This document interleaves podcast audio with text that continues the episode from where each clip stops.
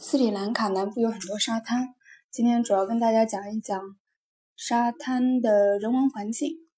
第一站是黑克都瓦，嬉皮士风，各种各样的背包背包客很多，他们聚在一起就是抽烟、喝酒、抽大麻。Beach boy 也很多，Beach boy 就是沙滩男孩，勾搭来自欧洲的背包客妹子，各取所需。黑克都瓦曾经在欧洲游客里很火，嬉皮士看上去很有趣、有活力，但毕竟整个文、整个内涵是颓废的。越来越多的家庭不再去那里，中产消费主力不去，去的都是没钱还想着浪的背包客，所以整体环境就越来越差了。每日沙，每日沙越来越像黑克都瓦，沙滩不大，旺季的时候。白天晒的都是老外，晚上到处都是大排档、酒吧。当然，中国人只是来这里打卡观鲸，最多找个中餐厅吃吃海鲜，并不会与背包客和 beach boy 有很有过多的接触。嗯，美日沙的中餐厅还是挺多的。你觉得是背包客造成了这里的档次下降就错了，其实是本地商人造成的。曾经在尼甘布的沙滩有很多 beach boy，五星酒店都开在沙滩边，怎么能容忍 beach boy 骚扰他们的客户？就专门派人教训这些人。所以尼甘布最多的最尼甘布的沙滩最多也就是一些小商小贩，而他们也不怎么敢去五星酒店的沙滩骚扰游客。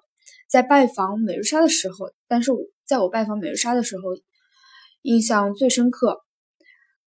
拜访一家民宿，房间用料尚可，嗯，也值三十美金，但是卫生做的不好。老板在洗洗澡，听说有旅行社来访，裹着浴巾就出来了，很激动的跟我说：“啊，现在是淡季，只要有客户来，二十美金也没有问题的。”满脸写的都是饥渴。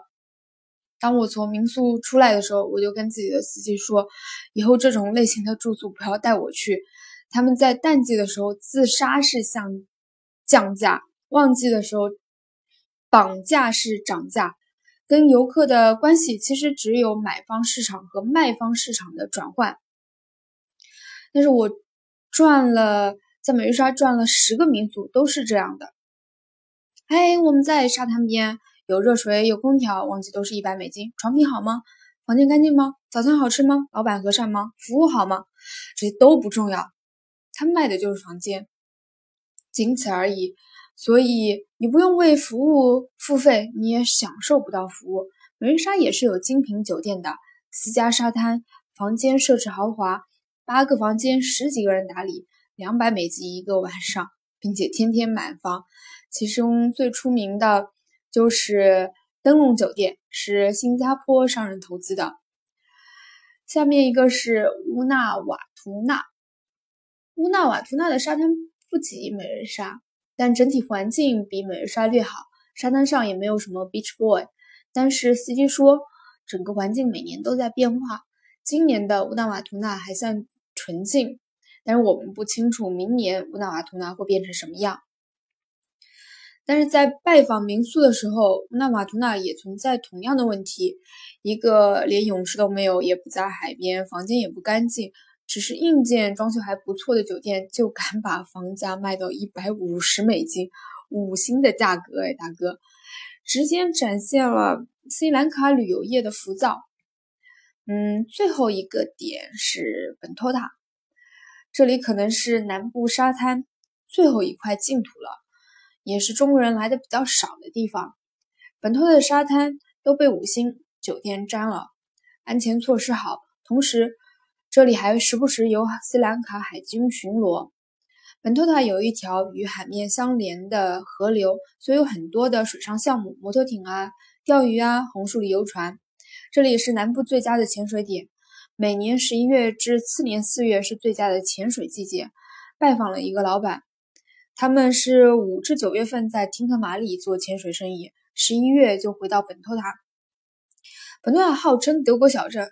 同时有非常多的阿拉伯人喜欢来这里消费，虽然价格不低，但是游玩的项目比较多，而且治安较好，价格也很贵。写了这么多斯海滩文化，其实对中国人来说并没有太大区别，因为我们去哪个海滩，基本上就是在傍晚时分去海边，在海边拍几张自拍照，然后就找中餐厅吃海鲜，第二天就收拾东西走人了。真的希望越来越多的国人能够脚步慢一点儿，去。体会不同面的斯里兰卡，不是带着游客的傲慢在景点拍个照就走人，能够在你去过的国家交到一个值得你再次再次拜访的朋友，什么样的美景都比不过友谊令人怀念。更多斯里兰卡旅游信息可以关注我的微信六七五八八九八零四，很多文字。内容我是发在微信朋友圈的，谢谢大家。